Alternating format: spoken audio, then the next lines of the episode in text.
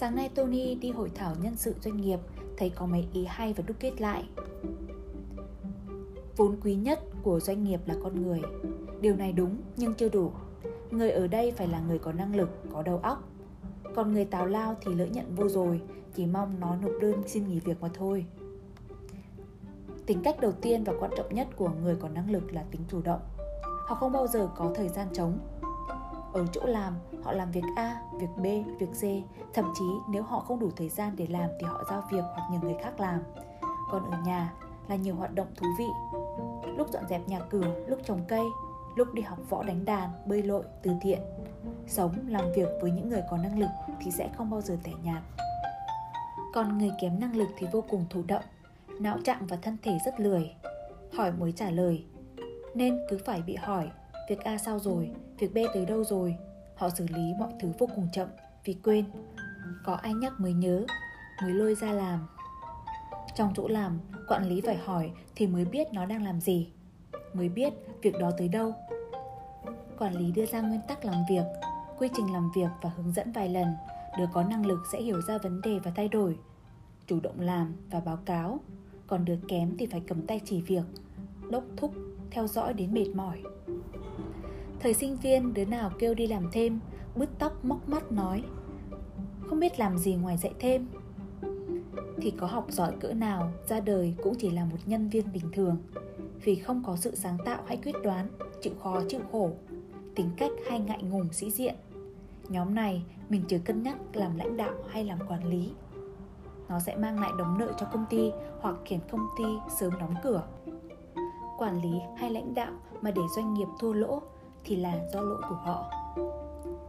Mình nhận nhân viên mới, thấy có tư chất, tài năng, chịu thương chịu khó thì tích cực chăm bón cho hạt giống ấy nảy mầm. Còn thấy đứa bình thường chỉ ngoan hiền thì nên giao việc bình thường. Khả năng người ta có vậy, kỳ vọng nhiều, thất vọng nhiều. Năng lực làm việc này không liên quan gì đến bằng cấp, học vị, khả năng ăn nói, viết lách, gia thế, dòng họ. Phải giao việc thực tế thì mới biết có tài hay bất tài.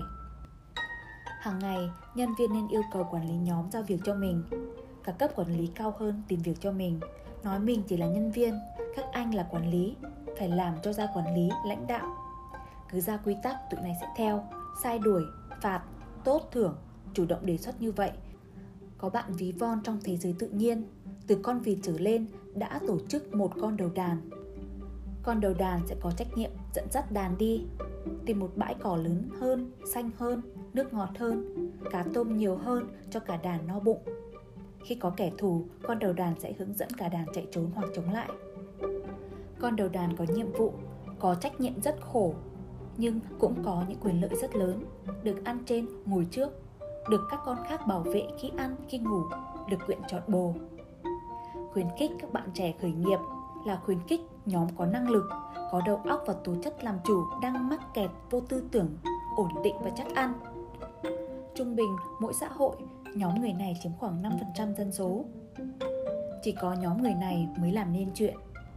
Không phải khuyến khích nhóm không có năng lực 95% vì tụi nó sẽ làm theo phong trào hào hứng cho vui ba bữa rồi đi học thạc sĩ MBA hay đi xin việc trở lại. Chứ làm chủ nỗi gì. Cũng hay cản người khác. Vì mình làm không được nên cũng không muốn ai làm được cả.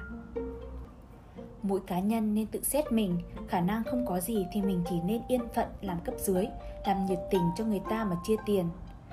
Không nên đứng mũi chịu sào rồi bị stress ảnh hưởng đến nhan sắc đã kém đã dở thì phải đẹp để gỡ lại. Trong hội thảo có một diễn giả đặc biệt tên Lý 28 tuổi, người gốc Hoa. Anh Lý học tới lớp 12 thì nghỉ vì thi không đậu đại học. Anh mày mò mở doanh nghiệp sản xuất bánh kẹo 10 năm nay, Lúc anh bắt đầu chia sẻ, các diễn giả khác vốn có học hàm học vị, đọc sách nhiều, coi thường và cười cợt. Anh thú nhận là anh không dành các khái niệm điểm hòa vốn, tỷ suất lợi nhuận, quản trị chuỗi cung ứng, vân vân.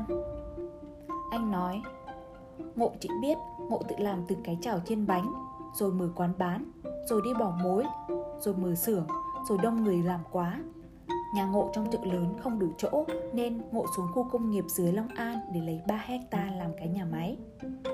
Nghe đến đây thì mọi người choáng váng. Nhiều bạn đứng lên hỏi, anh có lời khuyên gì cho sinh viên? Ra trường nên xin vào đâu để ổn định Anh nói nếu đi làm cho người ta Người ta phát lương cho mình Mình phụ thuộc vào người khác thì làm sao mà ổn định được mình làm dở, chủ nó đuổi. Mình làm tốt nhưng chủ nó tham. Mình cũng có nhiêu đó tiền. Mình hoàn thành tốt nhiệm vụ Nhưng chủ quản lý bất tài dẫn đến thua lỗ. Mình mất việc. Muốn ổn định, cách duy nhất là làm chủ cuộc sống của mình bằng cách sản xuất. Chứ thương mại mua bán thì cũng phụ thuộc người bán người mua. Nó biết nhau hết thì mình mất mối. Hay mấy cái kinh doanh đa tỉnh đa đoan. Tài chính chứng khoán môi giới bất động sản này nọ cá nhân tôi thấy có gì ổn định đâu, vì phụ thuộc người khác hết. Chỉ có sản xuất ra một cái gì đó, tạo ra của cải cho con người sử dụng mới gọi là căn cơ ổn định. Mc hỏi về hiệu quả kinh doanh. Anh không hiểu. Cái MC mới diễn nôn là tiền lời hàng tháng. Anh liền nói, Tiền lời bấp bênh lắm, Có tháng kiếm được 6-7 tỷ, Có tháng chỉ 2-300 triệu thôi. Nghe xong, một số bạn có mong ước thu nhập ổn định, Sự mặt nhìn nhau. you